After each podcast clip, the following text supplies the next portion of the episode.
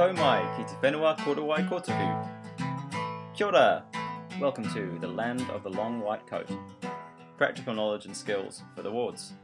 I'm your host, Joshua Smith, a trainee intern in Palmerston North, Aotearoa, New Zealand. Welcome everyone. This week I'm saying a huge thanks to Samantha Strong. She's an old friend of mine from primary school who did some amazing work on the logo for the podcast. We wouldn't have got off the ground without you, Samantha, so I'm super grateful. Aroha nui. Check out our awesome work, everyone. Strong Art and Design on Facebook. And I also want to say thanks to everyone listening. We've just hit 200 likes on Facebook, and I haven't really done anything yet. So thanks for that. Hopefully, you enjoy listening to this podcast as much as I've enjoyed making it. And here's to many more. So, this week we're going to try and answer a really big question How do hospitals work? How do people get into a hospital? Who stays in one department? Who moves through several? And who gets to decide? And what do all the different departments do? So, especially those ones with confusing names and acronyms like ICU and CCU and PICU, NICU, MAPU, SAPU. What's that all about? We've got a lot to cover today, so just hold on to your seatbelts, or should that be your stethoscopes? Anyway, let's get started. So, quick overview. We're going to start off with something that no medical talk is complete without, and that's definitions and statistics. Next, we're going to meet some patients, and then we're going to do a tour of the hospital, whirlwind tour, going through all the different departments and following those patients through. We're going to finish up with a summary, and then finally, we're going to follow up with those patients and see how they all did. Okay, so definitions. So, first up, admission is the process of someone coming into hospital. An inpatient is simply someone who has been admitted. Discharge is the opposite of admission, that's when you leave the hospital. And you could be discharged home, or you could be discharged to another facility, like another hospital, for example. Follow up. Now, this is when someone leaves the hospital but still needs attention from a medical professional, and so they get follow up. Uh, the most common would be to follow up with your GP after you leave hospital. And finally, an outpatient. Well, this is just the opposite of an inpatient. It's someone who gets their follow up from the hospital itself. So, outpatients might visit the hospital regularly just to check that they're doing okay. Alright, that's the definitions all over with. What's next? Statistics? So, just some real basic stuff from the Ministry of Health website. Hospitalisation rates in New Zealand 225 hospitalisations per thousand population per year. That sounds like in any given year, one in four people are admitted to hospital, which seems like a bit too much, doesn't it? Um, but of course, some people are admitted to hospital more than once. Hospitalisation rates were highest for those aged 85 years and over, maybe not surprising. And finally, Māori people are 20% more likely to be admitted to hospital than non Māori. So have a think about why that might be the case. Alright then, let's meet some patients. So I've got 10 patients for you today, so just bear with me. My thinking here is that we've got a lot to cover today, but it might be a bit easier to remember if we can pin it to some real patients and you can follow them through the hospital. So first up we've got Mrs. Anaru. She's a 73 year old Māori woman who has fallen over at home onto an outstretched hand and she's now come into ED with a deformed wrist and obvious wrist pain. Mrs. Brown, an 84 year old lady who lives in a rest home. For the last three days, she's been short of breath, had a productive cough, complaining of some chest pain, and been feeling feverish. Now, she has baseline dementia, but some of the rest home staff have noticed that she's been more confused than usual over that time. Miss Chen is a 25 year old Chinese lady who has come into the emergency department with central abdominal pain, um, nausea, and vomiting, and she does say that the pain is starting to move down into the right lower quadrant now. So that's a little bit concerning. Mr. Davis is 58 years old and he's come into the ED with a one hour history of central crushing chest pain. He's been sweaty and says the pain radiates down his left arm. Now he's a smoker, he's got high blood pressure, has diabetes, he's overweight, and he's on a statin for his cholesterol but admits to not taking it very often. Mr. Emerson is 66 years old. He's also a lifelong smoker with high blood pressure. Uh, now, he was walking along the street and had a sudden onset of severe back pain, collapsed, and has been brought in by ambulance.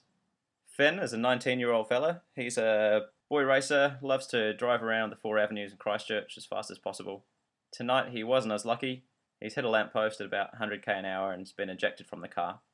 So he's come in in a really bad state. Grace is six years old, brought in by her mum, who says that for the past 24 hours she's been hard to wake. She's been complaining of a headache and been feverish, and her mum has now noticed in the last half an hour she's developed this rash on her legs. So that sounds a bit scary, eh? Mr. Henare is a 61 year old Māori fella. Now he's got a 10 year history of left knee pain relieved by rest. He's got osteoarthritis and he's coming in for a total knee joint replacement. We've got this Russian lady, Mrs. Ivanovich. She's 72 years old and she's got chronic kidney disease. And finally, Miss Jones is the 30 year old lady who is 34 weeks pregnant and has just gone into labour at home and she's been brought into hospital. So try and keep those patients in mind as we go through the hospital today and we'll revisit them later and see how they all did. There are basically two ways into hospital. Either you planned to come in or you didn't. If you plan to come in, then you're probably either having a baby or you're having a planned operation, like Mr. Henare with his total knee joint replacement for osteoarthritis. A planned operation is more formally called elective surgery, and that's something we'll talk about in a later episode. And if you didn't plan to come in, then you come in via the emergency department, and that's where we'll start our tour today. The name says it all. The emergency department, or ED, is where you come in an emergency. Now you can think of the ED as the big iron gates of the hospital. If you want to get in, you've got to get through here first.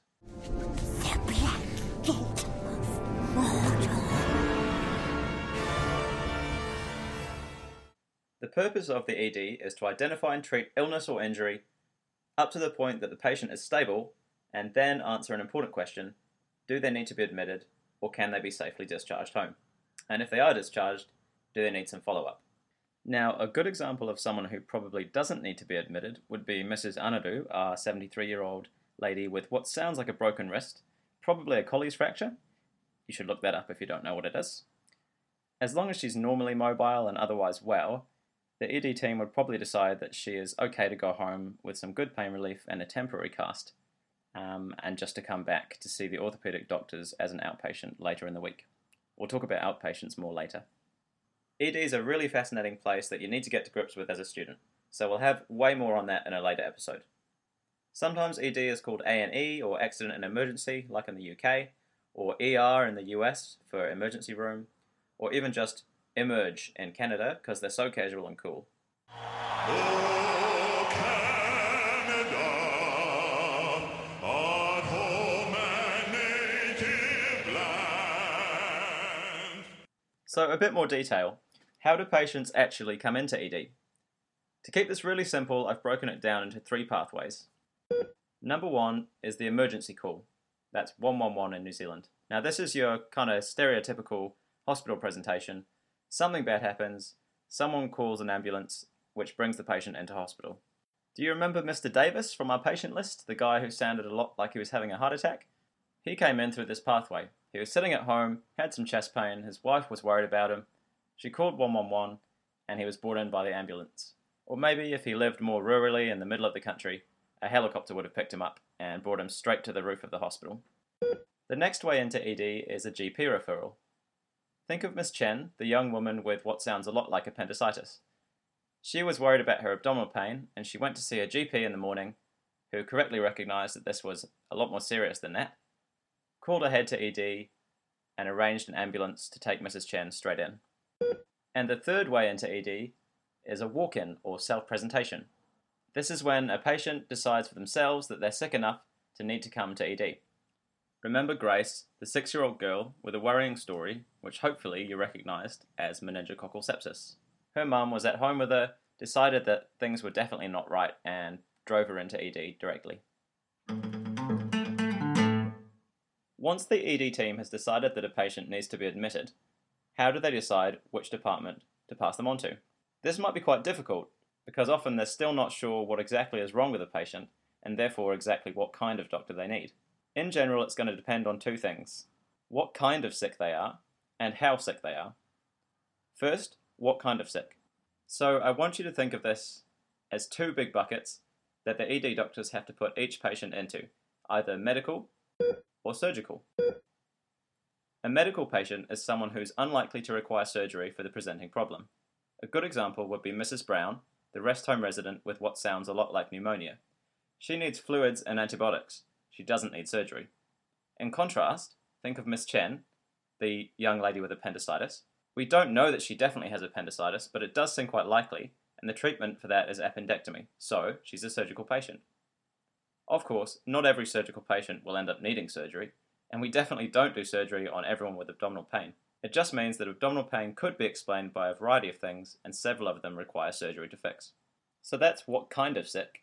The next thing is how sick is the patient? They could be just sick, or they could be very sick. Very sick medical patients are going to be unstable, maybe they can't breathe properly, they've got overwhelming infection, or their heart is about to give up. Think of Mr. Davis, the 58 year old guy who sounds a lot like he's having a heart attack. He's at risk of cardiovascular collapse, and so he's very sick.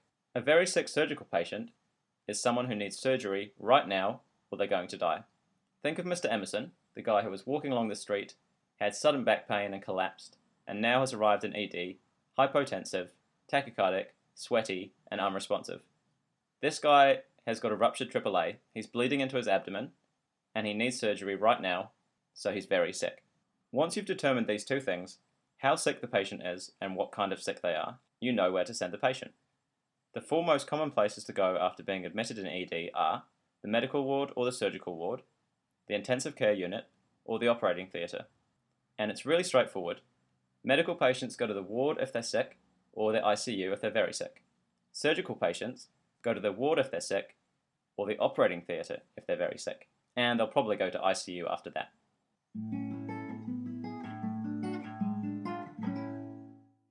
Okay, now let's follow one of our very sick patients to the next destination, which is ICU. Grace, our six year old girl with fever, headache, photophobia, and a non blanching rash, was correctly identified as being at risk of meningococcal sepsis by the ED doctors. That makes her a medical, not a surgical patient, and because she's very sick, she needs to go to ICU. The intensive care unit, or ICU, is a place where the sickest medical patients, like Grace, go to be kept alive and treated. It's also for post op surgical patients who are super sick. ICU has some unique features that you need to know about. The first one is one on one nursing. Unlike a medical ward where there might be 10 patients to one nurse, or even ED where there might be 5, in ICU, one nurse looks after one patient only. The reason for this is that these patients are so sick that anything could happen at any time, and they need someone to keep an eye on them. ICU is the most expensive specialty by far, and heaps of money gets spent on equipment and monitoring, working as hard as possible to keep these patients alive. Most ICUs will have a central hub where all the doctors and nurses hang out, from which all the patients' beds are visible. And again, this is so that they can keep an eye on these patients. What are some unique features of the patients that end up in ICU? I want you guys to remember this one concept multiple organ failure. This is what ICU is all about. Patients with more than one organ system failing cannot be looked after anywhere else in the hospital apart from ICU. And the major organ systems that do fail are respiratory, cardiovascular, and neurological. So this could be patients who are hypoxic due to respiratory failure, hypotensive due to heart failure, or have an altered level of consciousness, which you can kind of think of as brain failure if you like. Now, ICU is a bit like that TV show CSI, because it's got a ton of spin offs. The first one is CCU, or the Coronary Care Unit, also known as a cardiac ICU. This is just an ICU that specializes in treating people with cardiovascular failure. So, an obvious candidate for a CCU would be our guy, Mr. Davis, with the heart attack. There's also a PICU, or pediatric ICU, which is ideally where Grace would go, and a NICU, or neonatal ICU, for newborns who aren't doing too well. And finally, there is what's called a high dependency unit or a step down unit. Now, this is kind of a halfway house between the ward and ICU that's made for looking after patients that are too sick for the ward but not sick enough for ICU. And you can think of the SDU or the HDU as being for patients who have single organ failure but not multi organ failure.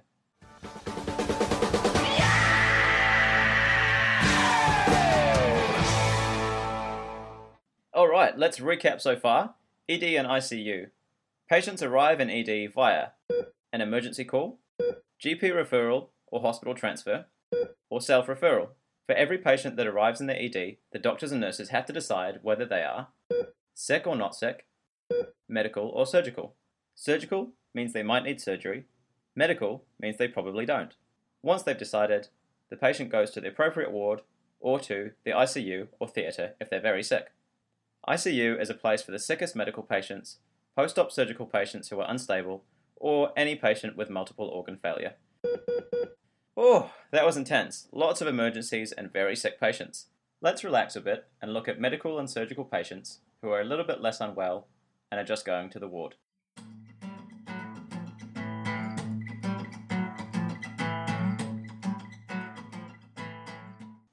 Okay, so we were keeping it simple before by just talking about patients going straight from ED to either the medical or the surgical ward. But most hospitals have some kind of halfway house, or purgatory, if you like, that comes between ED and the ward. This is known as MAPU or SAPU, the Medical or Surgical Assessment and Planning Unit. MAPU and SAPU are all about freeing up ED beds and reducing the number of patients that are admitted to the wards. There are several situations where this might be useful. Patients who go to MAPU might stabilise after all and can be discharged without needing full admission to the ward. It's also great for patients who aren't sick enough to take up a bed on the ward, but are too sick to be discharged from ED right now, so they can be watched overnight and hopefully they recover and go home in the morning.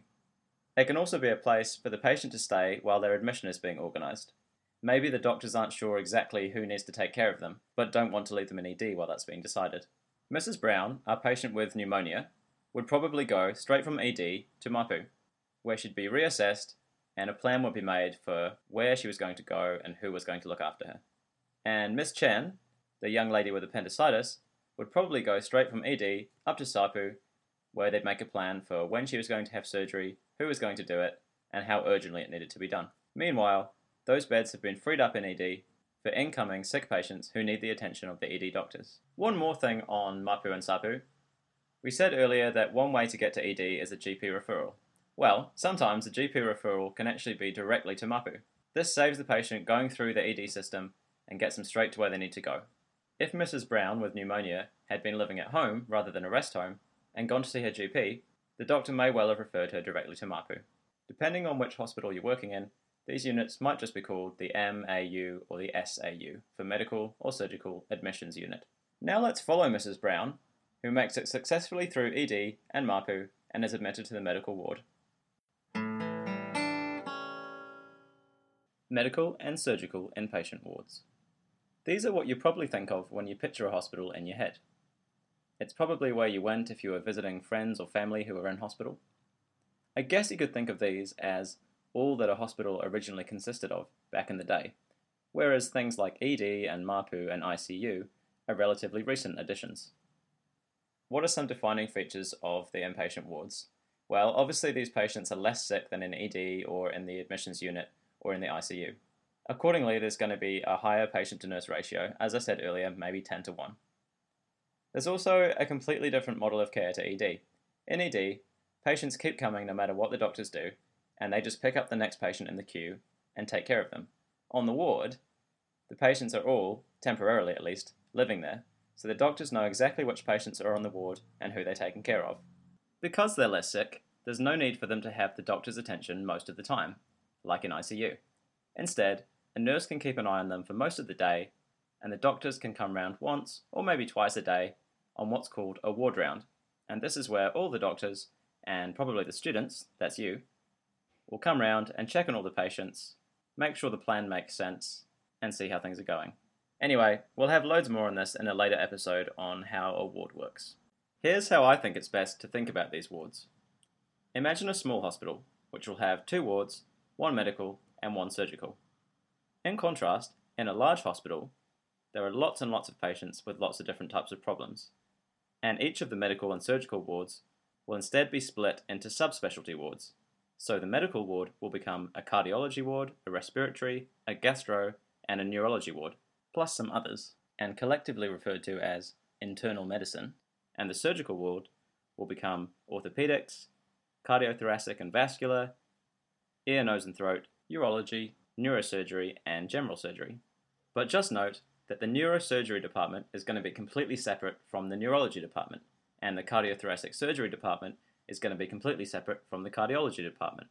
And it just goes to show, I think, how fundamental the medical surgical split that occurs so early in the admission process, all the way back in ED.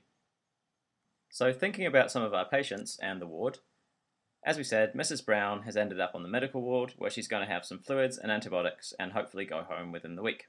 Miss Chen, the young lady with appendicitis, after she's had her operation, hopefully she's going to come back to the surgical ward and recover there before going home.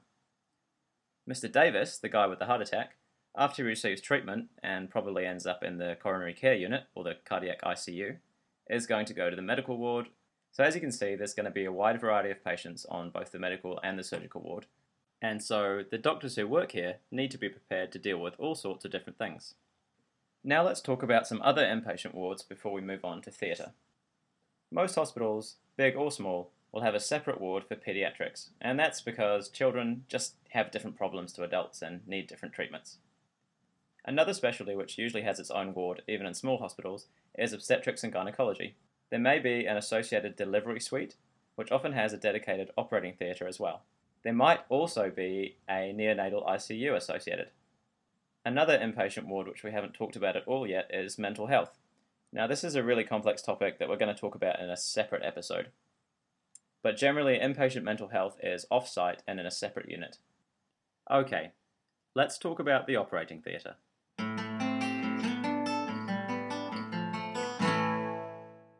There were several patients on our list who end up in theatre. Mr. Emerson, the 66 year old guy with the ruptured aortic aneurysm, is obviously really sick and he actually goes straight to theatre from ED. Finn, that's the 19 year old guy who crashed his car, he also gets rushed to theatre. Mrs. Chen, with appendicitis, now she also goes to theatre, but she goes straight from ED to SAPU and then to theatre within the next few hours for an emergency appendicectomy. And finally, Mr. Henare comes in for an elective total knee joint replacement, and because it's elective, he doesn't actually go to ED at all. Instead, he comes straight to the surgical ward the night before and then has surgery the following morning.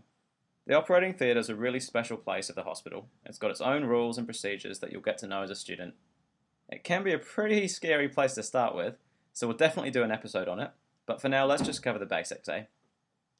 So, for surgery to go smoothly, several people are needed. Obviously, you need a surgeon who does the surgery. You often also need an assistant to help the surgeon. Now, this is usually a registrar, sometimes a house officer, or it might even be a medical student if you're lucky. You also need an anaesthetist, and this is a doctor who looks after the patient's physiology during general anesthesia.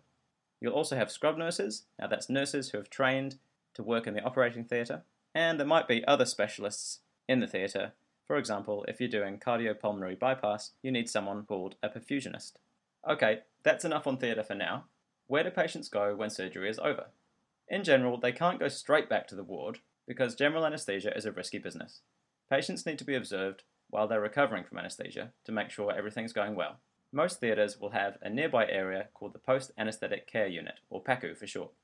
Now, this is somewhere that the patient can be observed by the anaesthetist or some anaesthetic nurses to make sure that everything's going well. After that's done, they can go back to the ward if everything went according to plan, or if surgery didn't go quite as well and the patient's a little bit unstable, they could go to ICU or they could go to that old halfway house, the SDU or the HDU, the high dependency unit or the step down unit. Now, this is a decision for the surgeon and the anaesthetist to make. In terms of our patients, Mr. Emerson with the aortic aneurysm and Finn with the multiple trauma from his car crash are very likely to need to go to ICU straight after theatre, no matter what happens. In contrast, for Mrs. Chen with the appendicitis and for Mr. Henare with the total knee joint replacement, we expect surgery to go well, so they can probably go straight back to the ward after a brief period of observation in the PACU. However, if there was a complication during surgery, they could go to the HDU or even to the ICU.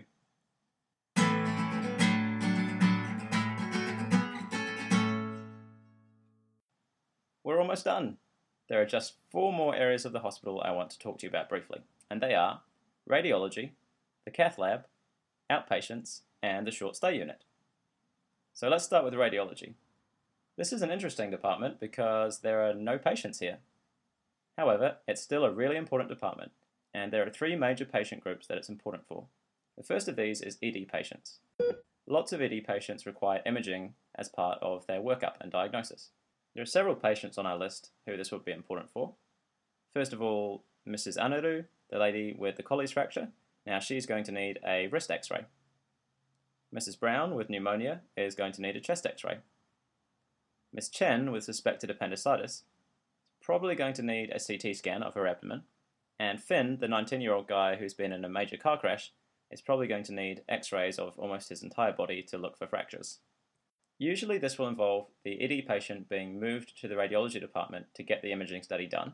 But for x rays, it's actually possible for the radiology department to bring the x ray machine to the ED.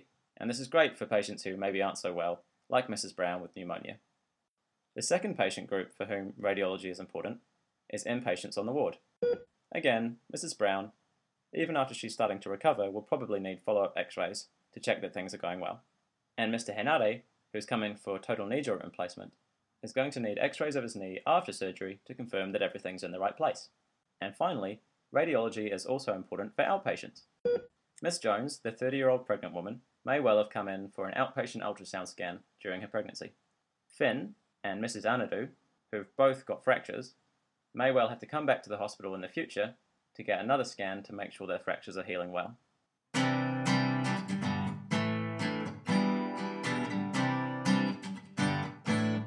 Now let's talk about another important part of the hospital, the cath lab. This is a place where an interventional cardiologist provides special treatment for patients with MI. Our patient, Mr. Davis, who arrived in ED with chest pain, had an ECG which showed an ST elevation MI, and he was rushed straight to the cath lab. And there, the cardiologist did something called PCI, or percutaneous coronary intervention. Basically, this is placing a stent in the coronary artery to reopen it and resupply blood to the heart muscle. The cath lab is located in radiology, and that's because to do this procedure properly, you need fluoroscopic guidance, which is basically a video version of X ray. Now let's talk about the outpatient department. This is an area of the hospital where patients can come in to see doctors as outpatients. Essentially, this is where hospital doctors get to pretend to be GPs for the day. The department consists of a large number of rooms, each of which is set up very much like a GP office with a desk and a computer, um, an examination couch, and pretty minimal equipment. And I can think of three patients on our list who would be using the outpatient department. First of all, Mrs. Anaru, she had a Colles fracture. She was sent home from ED with instructions to return in a few days' time for fracture clinic. And that means that she comes back to see the orthopedic surgeon on an outpatient basis just to check that everything's going well and she doesn't actually need any surgery. Mrs. Ivanovich, the Russian lady with chronic kidney disease, well, she comes into the outpatient department every few months to have a checkup with a renal doctor and make sure her disease isn't progressing too fast. And finally, Finn, the young guy with the car crash, well, he had some pretty major surgery, and so he comes back to outpatients multiple times over the coming months to follow up with orthopedics and other specialties and maybe even physiotherapy for rehabilitation. And finally, the last department I want to mention briefly is the short stay unit.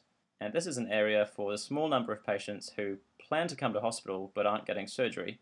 So, this is things like blood transfusions for people with chronic disease, bisphosphonate infusions for people with osteoporosis, that sort of thing. Basically, this department provides short term procedures for patients who are otherwise stable and don't need to be admitted. Alright, that's the end of our tour. Hope you managed to keep up. Let's wrap up with a quick summary and then we'll follow up with our patients and see how they all did. There are two ways into hospital, either planned or unplanned. Planned admissions are usually childbirth or elective surgery. Unplanned admissions almost always come through ED. There are three ways to get to ED either from an emergency call, a GP referral or hospital transfer, or a self referral, otherwise known as a walk in. Once a patient gets to ED, there are three questions for the doctors to answer Does the patient need to be admitted? How sick are they? And what kind of sick are they? Medical patients who are sick will be admitted to the ward, perhaps via the medical assessment unit, or if they're very sick, they'll go to the ICU. Surgical patients will go to the ward via the surgical assessment unit, and if they're very sick, they'll go straight to theatre and then probably to ICU. The MAU and the SAU, or MAPU SAPU, help to improve patient flow through ED, but also reduce ward admissions, and therefore costs and risks associated with hospital stays. ICU is a place for the sickest medical patients or unstable post op surgical patients. It's characterized by one to one nursing, it's very expensive, and patients there typically have multi organ failure, most commonly hypoxia, hypotension, or altered level of consciousness. ICU has a lot of spin offs, including the CCU, the NICU, and the HDU. Inpatient wards. Small hospitals will have a medical and a surgical ward, plus maybe separate wards for pediatrics and obstetrics and gynecology. Larger hospitals will split the medical and surgical wards into subspecialty wards, an important medical one being cardiology, and an important surgical one being orthopedics. Surgery is done in a dedicated operating theatre. There's often an associated PACU or post anaesthetic care unit where a patient's recovery from general anaesthesia can be monitored. Patients get to theatre either straight from ED in emergencies, via their surgical assessment unit, or from the ward if the surgery is elective. From theatre, patients might go back to the ward if everything has gone well, or, if it's not so great, to the high dependency unit or even the ICU. And finally, other important areas of the hospital include radiology and the cath lab for MI patients, the outpatient department, and the short stay unit. And we are done. Let's finish up by recapping our patients and following up to see how things went for them. Mrs. Anaru, the lady with the Colles fracture, arrived after her husband called the ambulance. She received pain relief and had her fracture casted in ED. She was judged by the doctors to be safe to go home as she was mobile and otherwise healthy. Therefore, she did not need admission, i.e., she was not sick. She came back for follow up at the orthopedic fracture clinic in the outpatient department a few days later to check that everything was going well, and it was. Mrs. Brown, our rest home resident with pneumonia, was a bit more sick. She arrived via an ambulance called by the rest home staff. The ED doctors decided that she needed to be admitted. She moved to the MAU, where she was reassessed by the medical team. She wasn't super sick, so she went to the medical ward and received IV antibiotics and fluids. During that time, radiology came up to the ward to do repeat chest x rays. She did well and went home a week later. Miss Chen, a 20 something with appendicitis. She went to see her GP with terrible abdominal pain, and her clever GP recognised this was serious, called an ambulance, and rung ahead to the ED to make the referral. After initial assessment in ED, she was sent to radiology for a CT abdomen, which confirmed that she had acute appendicitis. She was passed on by the ED doctors to the surgeons, who came to ED and agreed that she needed to be admitted. She went up to the SAU, where she was reassessed, and then to theatre for surgery a few hours later. It went well, and she spent 30 minutes in the PACU before heading back to the ward, and was discharged two days later. Mr. Davis, a guy with the MI, a heart attack. He came to ED on the helicopter as he lived rurally out of town. He went straight to the cath lab for PCI, down in the radiology department. Afterwards, he went to the CCU because MI patients are at risk of bad things happening even after treatment. Fortunately for him, things went well, and he went to the medical ward after a day in the CCU. Mr. Emerson, the AAA rupture, was not so lucky. After arriving in ED by ambulance after collapsing on the street, he was taken straight to theatre by the vascular surgeons. They were able to control the bleeding and repair the aorta, and he was sent straight to ICU due to multiple organ failure secondary to his illness. Unfortunately, he never really recovered and he died the next day. Finn, the 19 year old guy who had been driving too fast, also came in an ambulance called by a bystander. On arrival in ED, he had multiple obvious fractures of his legs and arms, and a large penetrating injury to his thorax. He received initial resuscitation in ED, portable x rays in the department, and was then taken straight to theatre by the cardiothoracic surgeons to control the bleeding. He then went to ICU, but had to return to theatre for further surgery to repair the less urgent broken bones. Eventually, he went to the ward via the step down unit and was discharged a month later. He had to return regularly for outpatient follow up and was also referred for physiotherapy. Grace, the six year old girl, was brought to ED by her mum. The ED doctors suspected meningococcal sepsis, so she received empiric antibiotics in the ED before being moved to the ICU. There was no PICU in this hospital. There she had a lumbar puncture and blood cultures performed which confirmed the diagnosis. She received further treatment and was eventually moved to the pediatric ward before being discharged. She made a good recovery. Mr. Henare was the elective total knee joint replacement patient. He arrived as requested the afternoon before surgery. On the ward, the procedure was explained to him, consent was gained, and he had a discussion with the anaesthetist. He fasted overnight and had surgery as planned at 8:30 the next morning. Surgery went well, but his blood pressure was a bit low afterwards, and so he went to the SDU rather than straight to the ward. Fortunately, everything cleared up and he was discharged from the ward four days later. He made a good recovery and was back playing tennis in no time. Mrs. Ivanovich was our outpatient with chronic kidney disease.